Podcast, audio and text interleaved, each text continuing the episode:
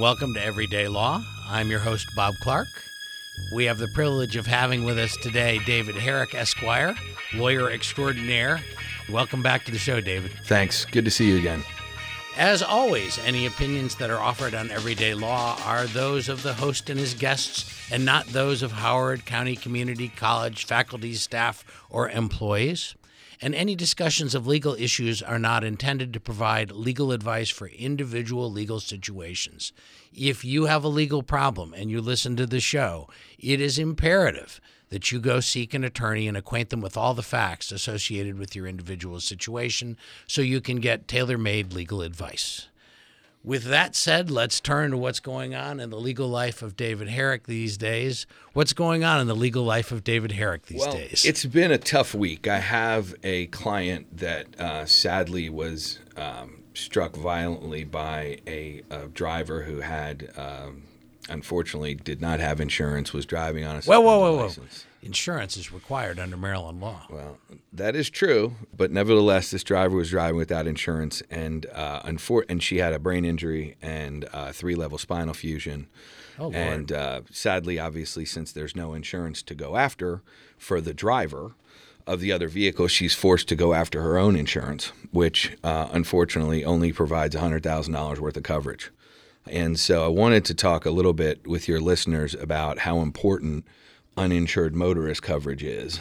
And because when you get injured, most people go to buy auto insurance. And generally, their agent is want, going to want to give them a quote, which is a cheap quote, so they don't lose the business. So most of them don't buy the minimum, which is 30,000, 60,000, and that for our listeners means when you have 30,000, 60,000 in coverage that each individual maximum recovery from the person who has 30,000, 60,000 insurance is 30,000 and the total recovery is 60. So if there's 3 people in the car, let's say theoretically they have the same exact serious injury, they would typically divide up the 60 20 20 20. If there's one person in the car that's seriously injured, the most they can get is 30. And typically, most people who have responsible insurance agents carry at least 100,000 in coverage, but that is nothing if you have any kind of serious injury. So in this case, the my client's medical bills are well in excess of sixty thousand dollars Oh, because of all the surgeries and everything else that's going on with her, and she only has 100,000 to chase. And of course, sadly, her insurance coverage is through an ERISA fund, which means she's got to pay back every dollar that was paid towards her coverage out of the 100,000 that she gets. And so at the end of the day she's going to be ending up with very little in her pocket because of that. And one of the things that I do that I think that, that all your listeners should do is a, a new law got passed thanks to the efforts of the Maryland Association of Justice and, and some legislators in Annapolis a few years ago, adding what is called enhanced UIM coverage. So let's talk a little bit about how underinsured motorist coverage works in Maryland. So let's use the example of the defendant has 30,000 in coverage and you have 100,000 in coverage. Well, Okay. under most policies, probably 98% of the policies that are sold in Maryland, the first 30,000 comes out of defendant and then you get to chase your own policy for the other 100. The first thing you need to know is they cannot increase your policy rates or your insurance rates because it's not your fault that somebody hit you that didn't have enough coverage.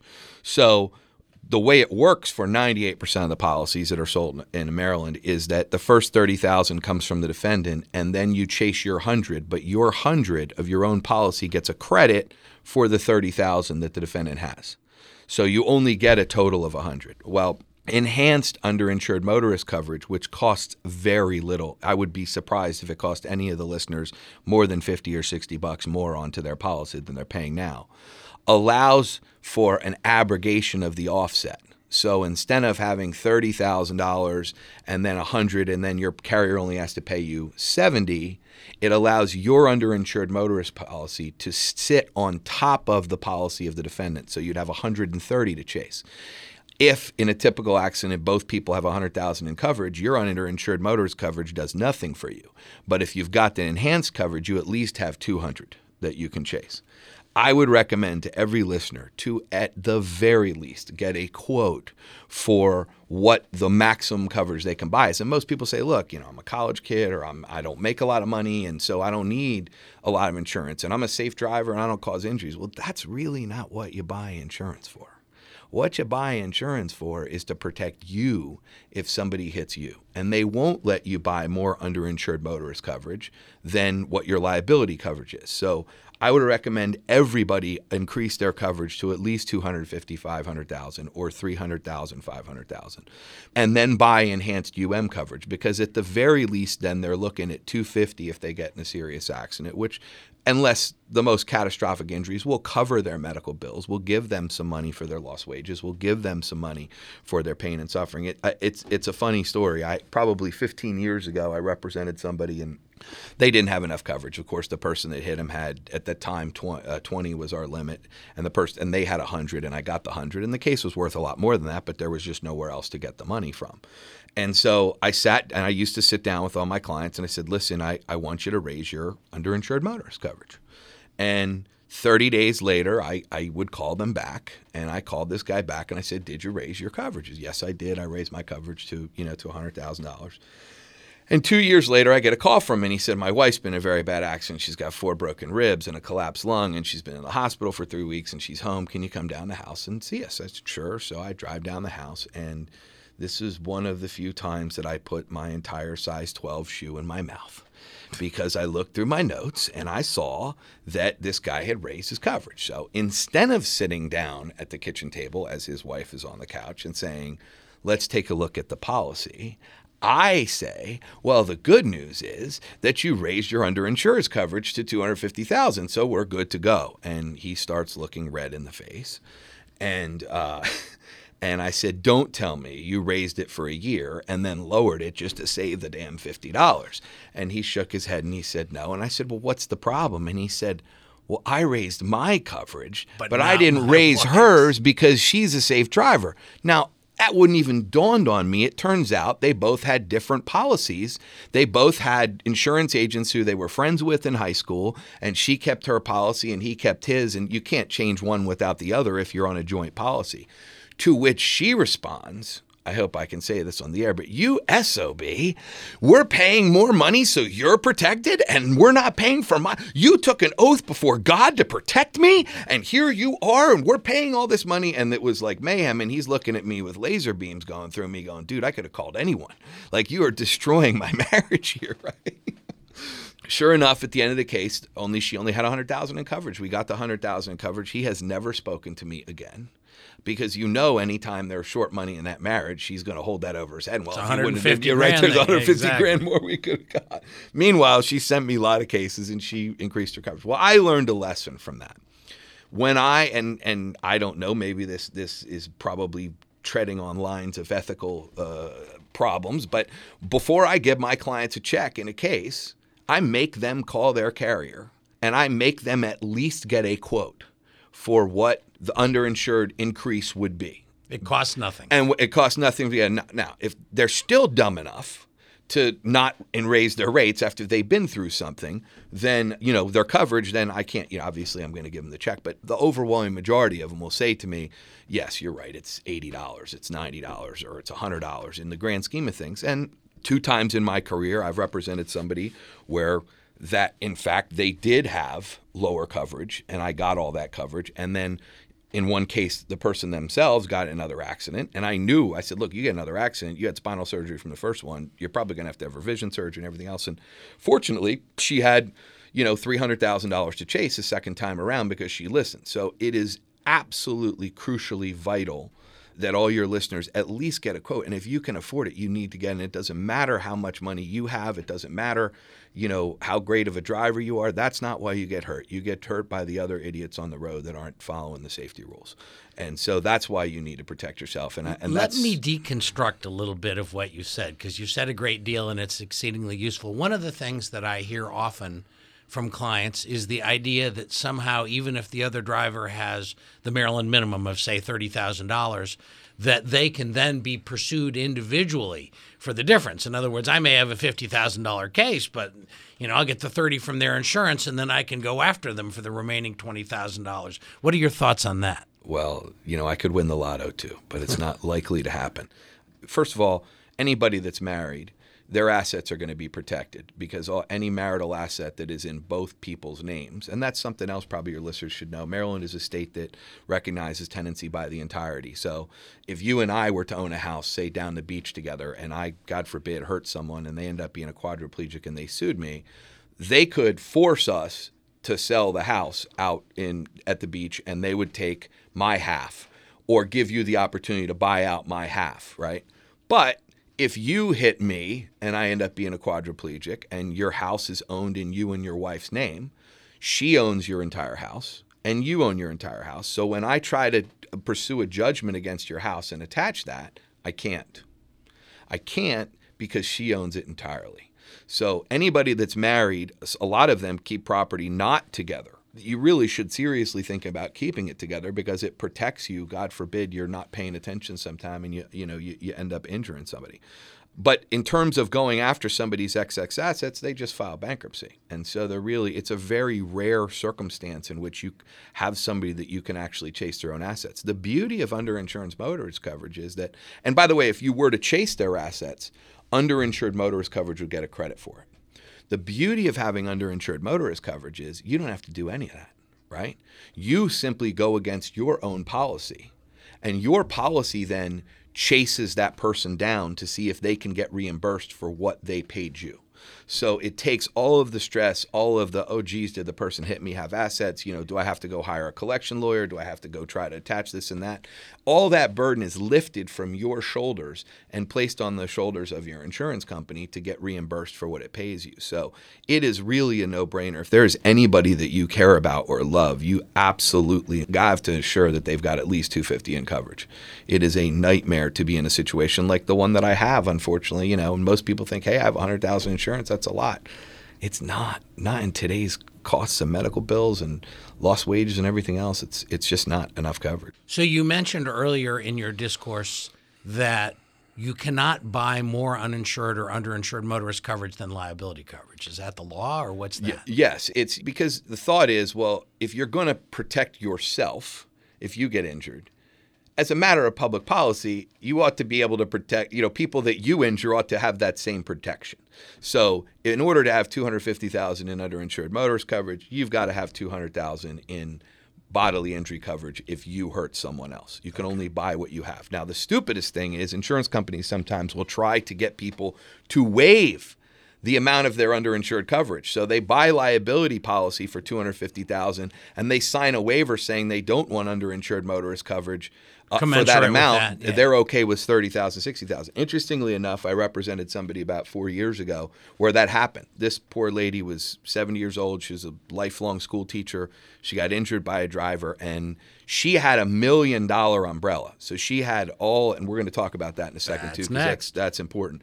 But she had a million dollar umbrella, and somehow they convinced her to sign a waiver to lower her own coverage for 30,000. Well, her own uninsured motorist. Her own insured so uninsured million motorist. So she had a million dollar dollar umbrella policy, three hundred thousand dollar liability policy, and you know that is criminal. And the legislature does a decent job, and they I don't entirely agree with it, but what the legislator says if you're going to have somebody do that, the company's got to disclose to them the actual savings that they are getting from lowering this million dollar or 300,000 underinsured motorist coverage to the mandatory minimum of in 30. In her case it would have been $47.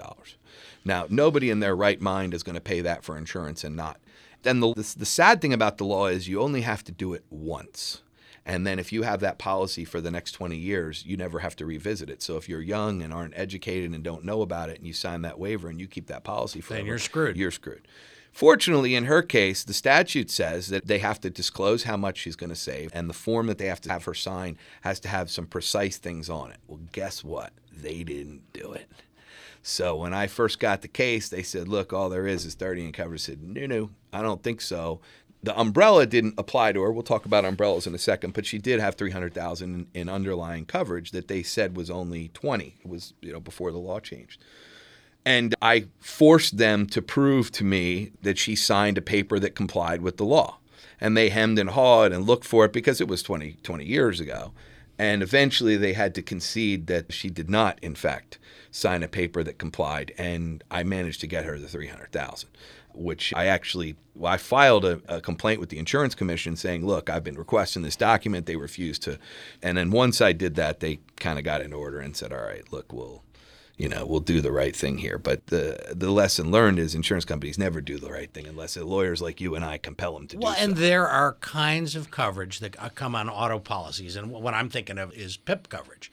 Is that for the longest time PIP, which is personal injury protection coverage, a limited amount of no fault insurance that covers medical bills, lost income, and that kind of stuff, was compulsory.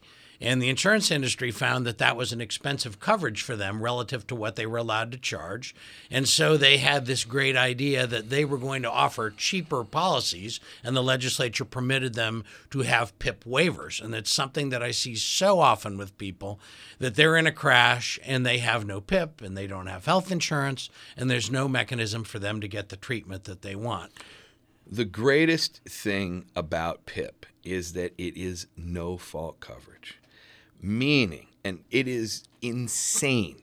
Any of your listeners should make sure, pull out their deck sheets, make sure that they have PIP. And if they waive PIP, to call up their insurance agent or if it's Geico, call directly and change that right now. And while they're making that call, they need to raise their PIP to the maximum amount of PIP they will sell. Most companies will sell up to $10,000. Now, what is PIP for? PIP is vitally important to what you and I do for a couple of reasons. Number one, a lot of times people are out of work, right? And when they're out of work, how do they pay their bills? So sometimes you have clients that say to you, Look, I know I'm not better. I know I'm still treating, but I got to settle this case or they're going to take my house if you have PIP, PIP pays 85% of your lost wages, right? So you're going to be able to get, if you have 10,000, 10,000 in wage benefits to help you pay your bills while you get better sure. and not compromise the value of your case by being forced to settle because you have no other choice.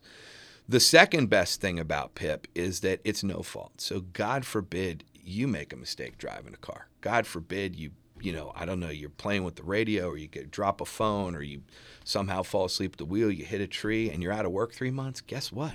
Your PIP's going to cover your wages. So that, you know, you're going to have 10,000, some carriers even sell 20,000. And I again try to have all my clients bump their PIP up. The cost of it, you know, 50 Nominal. bucks, 100 bucks at most.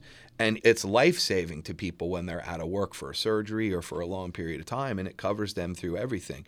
And it is a no brainer. And it, in my view, it's borderline treasonous for an insurance agent to advise somebody to waive PIP when they know damn well that it's in the person's interest to have PIP. It really is. I think that the problem with insurance agents is very often they have dual allegiances.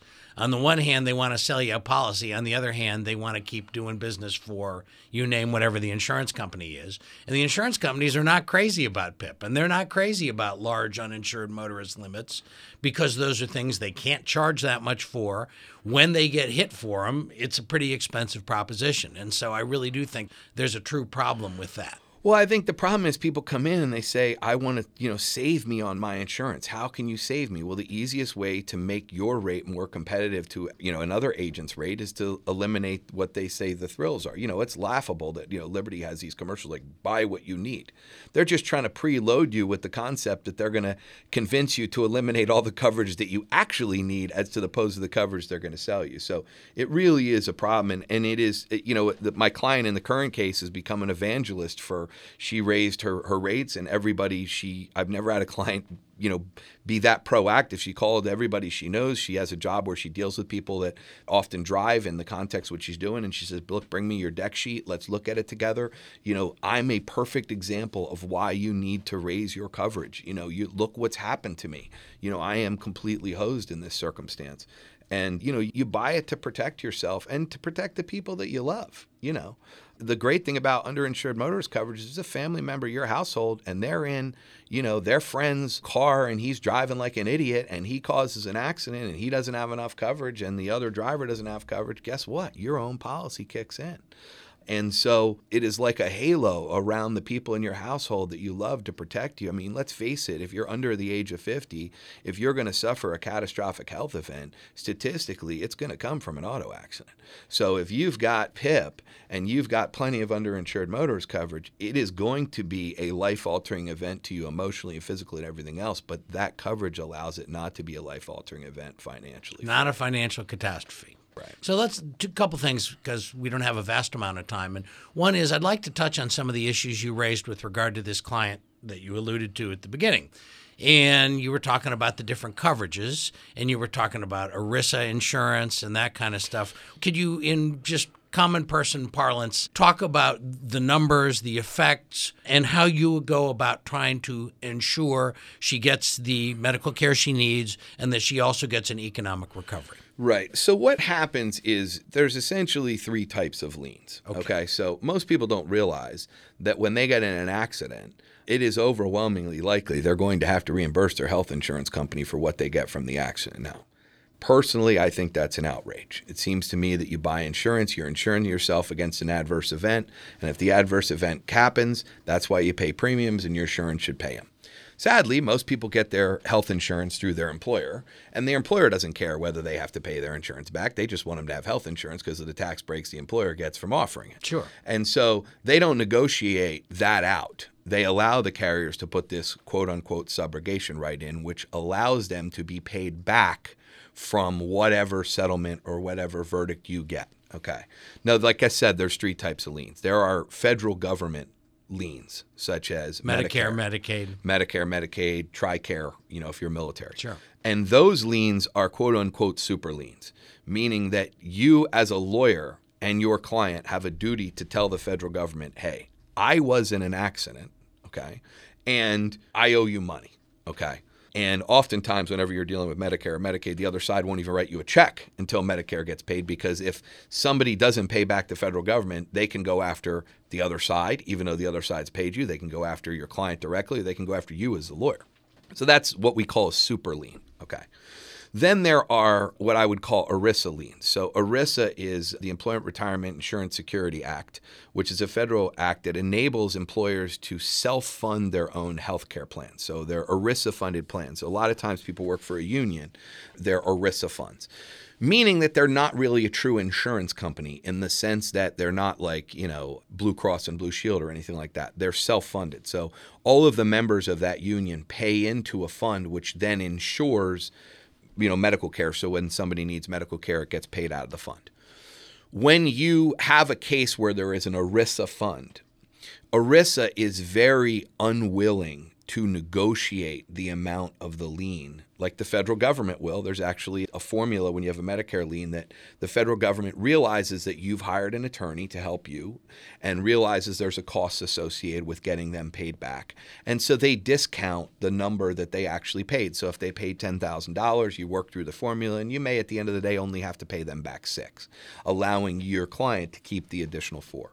With an ERISA fund, the ERISA funds generally are not willing to negotiate. If they ten thousand dollars, they, want, the ten thousand dollars back, and so that your client ends up getting hosed. You know, potentially 30 40% on what they ultimately recover because the ERISA plan says and they're if you ask them, they would say, "Look, this is our mem- you know, we're not an insurance company. We're not profiting. We have a duty. to We our have a members. duty to our members. Our members are self-funding this. We need to get every dollar back." So in a situation like that, it's very hard to negotiate. Now that being said, I have the money for my client and I put it in an escrow account and I try to play hardball and I beg and I plead and you know occasionally they will reduce what they have, but it's very difficult to. The third kind of lien is a private non-ERISA based insurance company like Blue Cross and Blue Shield or you know any of the others you can think of. And so those companies routinely are willing to negotiate the amount of their lien. So if their lien is, you know, let's say $50,000, okay? And let's say there's only 50,000 in coverage. Well, if their lien gets paid back, your client gets nothing.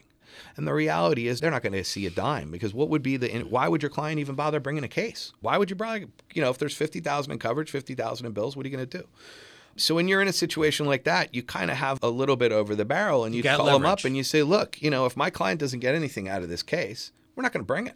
You know, so you need to work with us here. So your fifty thousand dollar lien, and typically what happens in a situation like that is the car they will pay for their share of your client's attorney's fees, and you know, and you'll you'll split that basically a third, a third, a third, a third to your client, a third to you. So on the a third to fifty thousand dollar insurance. Right. example, health insurer gets paid back seventeen thousand of the fifty grand they paid. The lawyer gets a third, and the client gets a third. Right. So they do get something. Plus, they get the care. Right. Plus, they get the care they need. So that's the the best way to handle the situation. So, one of the interesting things that you and I were talking about, you know, off the air, I guess, that I wanted to bring up is quickly, since I, I see we don't have a lot of time left, is I just wanted to touch on how unfair the jury selection process is in Maryland. Uh, we are one of very less than a handful of states in which attorneys do not have the ability to ask potential jurors questions about their biases. So let's set the and, stage. There's this process called voir dire from the French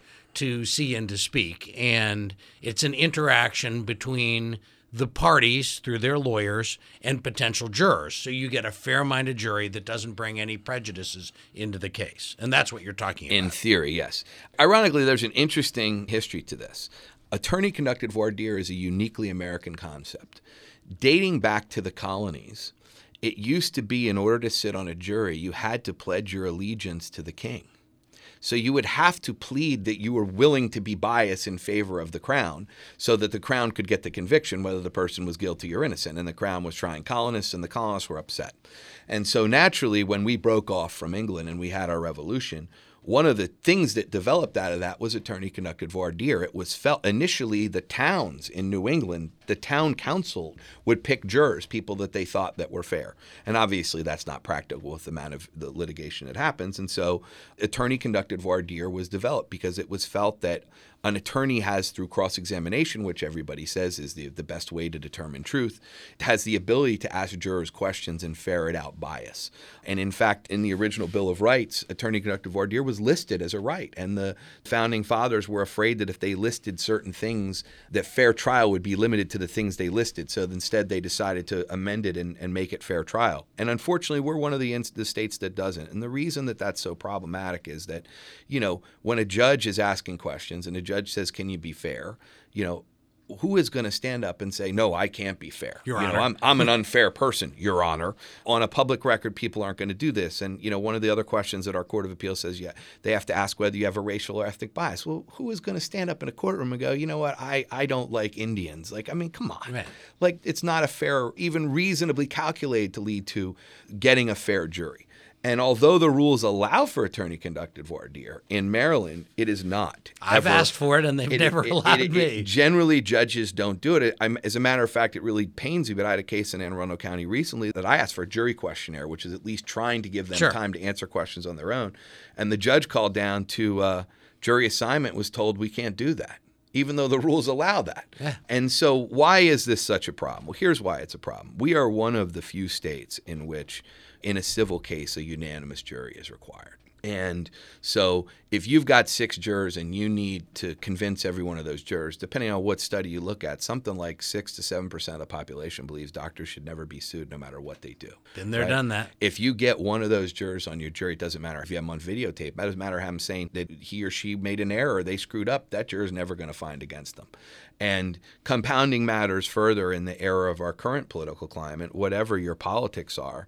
The scariest thing, I just had a conversation with a trial consultant that I, I recently uh, engaged in a case. And what we're finding now is that jurors are actually Googling other jurors.